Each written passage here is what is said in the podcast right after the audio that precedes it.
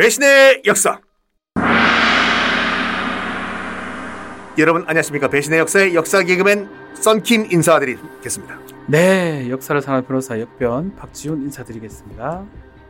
오늘 소환할 인물은 누구냐면 예전에 그 최순실 게이트 나왔을 때 음흠. 항상 그 등장을 했던 이상한 러시아 요승이 한 명이거든요. 그렇죠. 최순실 아버지가 그렇죠. 최태민 씨잖아요. 네. 종교. 그거랑 좀 비교가 많이 됐었어요. 그래서 처음으로 그때 약간 우리 포털 사이트 검색어 순위 올라갔던 러시아 요승이 라스푸틴이라고. 라스푸틴. 아 아마 개인적으로는 이 라스푸틴 때문에 제정 러시아 로마노프 로마노프 왕조가 끝났죠. 이- 뭐 그래 봐도 무방하지 않나 싶은데요. 나라를 망쳤다니까요. 네.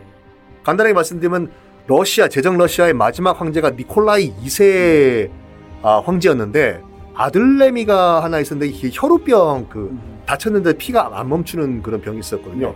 근데 그 이 라스푸틴이라는 그 요승이 나타나가지고 제가 한번 치료해드리겠습니다.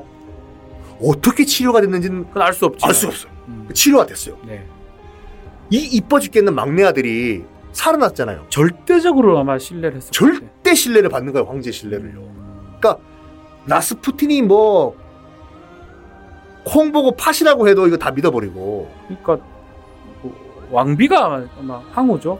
알렉산드라. 알렉산드라 네. 아, 가장 절대적으로 시- 신뢰를 했을 것 같아요. 자기 그 정말 금쪽 같은 아들을 음. 살려줬는데 거기에다가 뭐 약간 예지력 같은 얘기도 많이 했을 것 같기도 하고 그게 생긴 것도 좀 보면 좀 약간 좀 멋있게 생기기 좀 했잖아요. 요승같이 생겼잖아요. 그치. 요술 부리듯이 이 방송 보시는 분들 듣고 계시는 분들 한번 검색해 보시면 좋을 것 같아요. 라스푸틴이라고 검색하면 밤에 검색하지 마십시오. 그 네. 밤에 잠 못 자요. 예. 무섭게 생겼어요. 무섭게 생겼어요. 무섭게 생겼어요. 특히 뭐 이건 어린 여러분도 듣고 있다고 하기 때문에 최대한 정제돼서 말씀을 네. 드리는데 라스푸틴이 이건 뭐 팩트니까 네. 그 생식기 크기가. 우리가 현재도 볼 수 있는 것이 그 러시아에 있는 그 자연사 박물관에 현재 알코올에 넣어서 보관이 돼 있지 않습니까? 네. 그래서 그런지 모르겠지만 공식적으로 그 당시에 러시아 황실의 여성들과 추문을 일으켜서 만들어진 사생아만 20명이 넘었다. 일단 라스푸틴 때문에 일단 러시아가 망하긴 망했는데 네. 첫 번째로 이렇게 그 국정농단은 네. 이게 처벌이 좀 처벌이 어려워요. 최순실 케이스 이게 참 그렇고. 애매합니다. 국정농단이 잘못된 거는 100% 맞죠. 네. 최순실이 처벌받는 거는 대부분 뇌물. 뇌물 이런 겁니다. 뭐 다른 재산 범죄가 있는 거고 뭐 라스푸틴 역시 재물을 얻었을 것 같긴 한데 네. 농단했다는 것 자체로 범죄가 되지는 않습니다. 그러면 이- 그러니까 지금 그 촛불 시위 혁명 이후에 네. 많은 분들이 약간 헷갈려 하시는 것이 최순실 국정농단 주범 뭐 단죄하라 단죄하라 음. 이래서 구속이 된 걸로 알고 있는데 그건 아니고 그 사이에 뇌물을 받거나 뭐 뇌물을 또 줬거나 박근혜 대통령하고 같이 그 했던 그런 부분들이 가장 문제가 됐던 거죠. 솔직히 그 징역형이 된 거고요. 제드래곤 같은 경우에도 최순실 씨 그 뇌물에 얽혀가지고 지금 본인도 뭐 실형을 받고 네. 최근에 가석방이 된 상황이죠. 네, 그렇죠. 그 이재용 또 거기 연관이 되는 거죠. 그럼 국정농단 자체는 처- 처벌하기가 좀 그게 이제 직권남용죄 같은 걸 할 수가 있어요. 네. 근데 자기 직권이 있어야 돼 최소한. 아... 직권 자체가 없어요 지금 최순실 안고 다니기 때문에. 그냥 아주머니죠. 근데 요승 이 사람도 뭔가 직책을 부여받은지 몰라도 직책이 있다 그러면 뭐라 엮을 수가 있는데 네. 직책이 없다 그러면 뭐든지 엮기가 좀 쉽지가 않습니다. 그러면 직책이 없는 사람이 네. 국정에 관여를 했다. 네. 이거는 비난을 받을 수는 있지만 처벌은 안 된다. 현행법 우리법으로는 어렵습니다. 그러다 어. 보니까 최근에 우병우 같은 경우도 네. 본인의 직 책과 관련 없는 일들은 다 무죄가 돼 버렸어요. 아이고야. 그리고 또 판사들 사법농단도 많은 직권남용죄 무죄가 됩니다. 왜냐하면 자기 직책과 관계 없는 일이다 이래 가지고. 물론 그 이 라스푸틴이라는 인물이 뭐 이 육체적인 그런 우월감을 떠나서 네. 말을 굉장히 잘했다고 하는데 sweet한 voice로 어찌 됐거나 이렇게 수많은 사생아 공식적으로 20명 20명이 넘는 사생아를 만들었다는 것은 처벌이 될까요? 아니요. 아, 안 돼? Wow. Wow. Wow wow. 뭐 강간을 한 게 아니니까. 어 그렇죠. 그쪽에 다 합의를 봐 가지고 그렇죠. 너무 사- 사랑스러운 라스푸틴 오빠가 돼가지고 넘어간 거니까. 뭐 예전에는 간통이라도 있었지만 요새는 그런 범죄도 좀 사라졌기 때문에 네. 더더군다나 처벌하기가 어렵습니다. 만약에 그 혈우병이란 병이 현재의 의술로도 참 고치기가 힘든 네. 병인데 그 당시에 자기가 뭘 했는지 모르겠지만 음흠. 일단 내가 고쳤다라고 사기를 쳤다고 하면은 음, 이거는 처벌이 되나요? 일단은 두 개가 문제가 되거든요. 네. 의료인이 아니에요. 나스푸틴. 아 당연히 아니죠. 의사 무면허 의료행위 될 수가 있고요. 무면허 의료행위 아니 그게 요즘 그 저도 궁금한 게 처벌됩니다. 문신하는 거 네, 무면허 의료행위입니다. 지금 저희가 녹, 녹음하고 있는 홍대 주변에 네, 타투샵 굉장히 많잖아요. 타투가 아직까지 합법화 안 돼 있습니다. 잡혀 들어가요? 다 잡혀갑니다. 무면허 의료행위로 의료법 위반이 되고요. 와. 처벌받습니다. 그 지금 그러면 이거 일단 현행법으로는 불법 행위들이거든요. 그렇죠.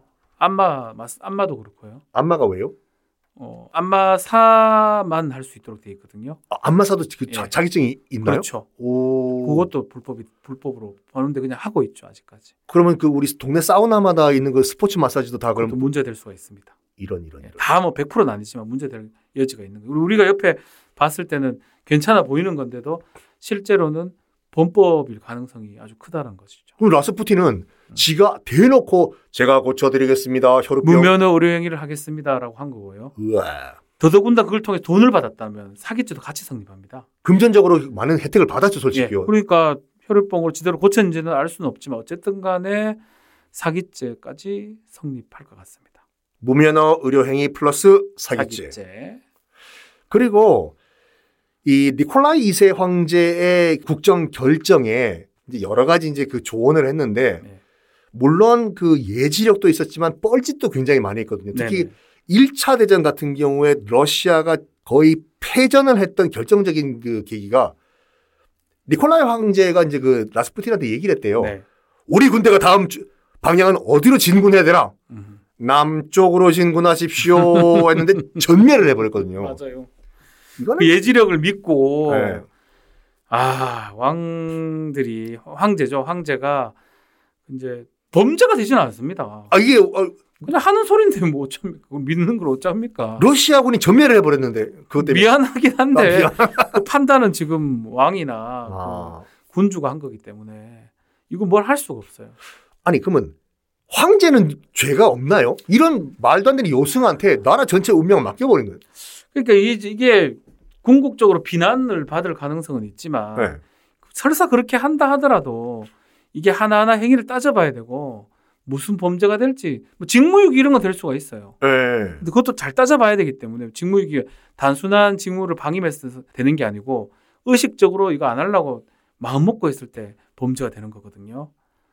그래서 그 이것도 쉽지가 않습니다. 근데 이거는 그 저도 자연사 박물관에 안 가봤지만 네. 러시아 생, 상트페테르부르크에 있는 자연사 박물관에 그게 맞다면 음. 그 라스푸틴의 그 생식기가 맞다고 하면 네. 내 동의를 안 받고 신체를 절단해가지고 지금 그 전시라는 거지 않습니까? 네. 이거는 라스푸틴 입장에서 라스푸틴 입장에서 봤을 때는 글쎄요, 뭐, 아, 좀 애매하긴 한데, 범죄로 보기엔 좀 어렵, 뭐, 굳이 한다면 사체 뭐 손괴죄가 성립할 수는 있어요.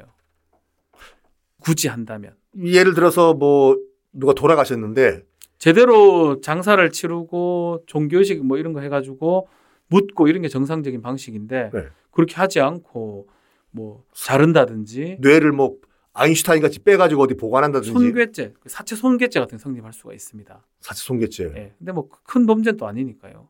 사체 손괴죄가 뭐 사체 은닉, 사체 유기 이런 범죄, 특히 살인죄하고 플러스에서 나오는 범죄들이거든요. 그렇죠. 살인죄는 상당히 높, 높지만 네. 사체 은닉, 손괴죄는 뭐 3년, 4년 뭐 이 정도의 징역 아니면 벌금 정도밖에 안 됩니다. 아 뭐 내가 살인을 했는데 네. 이게 안 들키기 위해서 뭐 냉장고에 뭐 내가 보관한다든지, 보관한다든지. 그 뒷부분만 처벌하는 거거든요. 그 사체 뭐 은닉죄 같은 게 성립할 수가 있다. 보통 그 음닉할 때는 음. 살인한 놈 따로 있고 그 은닉할 때 도와준 놈들 있지 않습니까? 음, 그렇죠. 그렇게 성립하는 병 범죄도 있어요. 뭐, 뭐. 살인도 살인은 한 명이 했다면 은닉은 뭐 두 명, 세 명 같이 하는 경우도 있고요.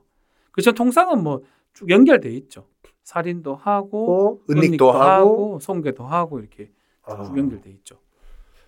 자 라스푸틴 네. 국정농단을 통해 가지고 제정 러시아 로마노프 아, 이 왕조를 무너뜨리는데 결정적으로 영향을 미쳤던 라스푸틴. 네. 그러면 지금 들어보니까 큰 죄는 없네요. 그렇죠. 결국은 사실은 왕이나 네. 뭐 왕비, 황제, 뭐 황후라고 할수 네. 있죠.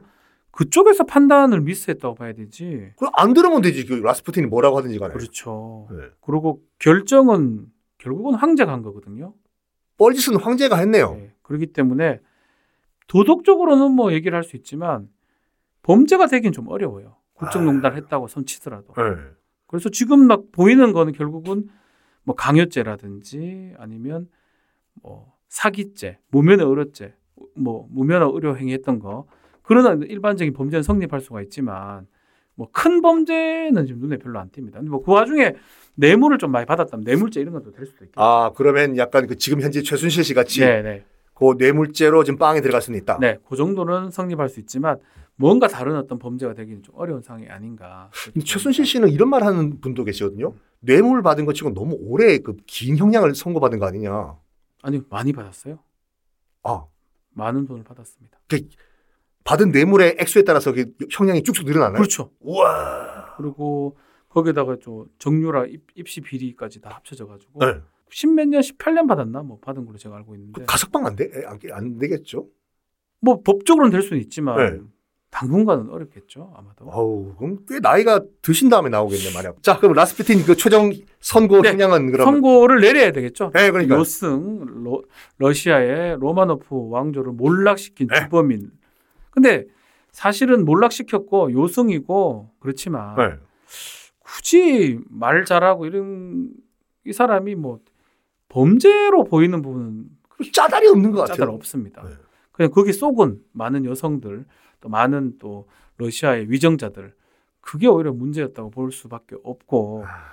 뭐그 중에 이제 무면허 의료 행위라든지 뇌물, 사기죄 등등은 성립할 것 같아요. 그 부분은 한 5년 징역이 되면 될 것 같아요.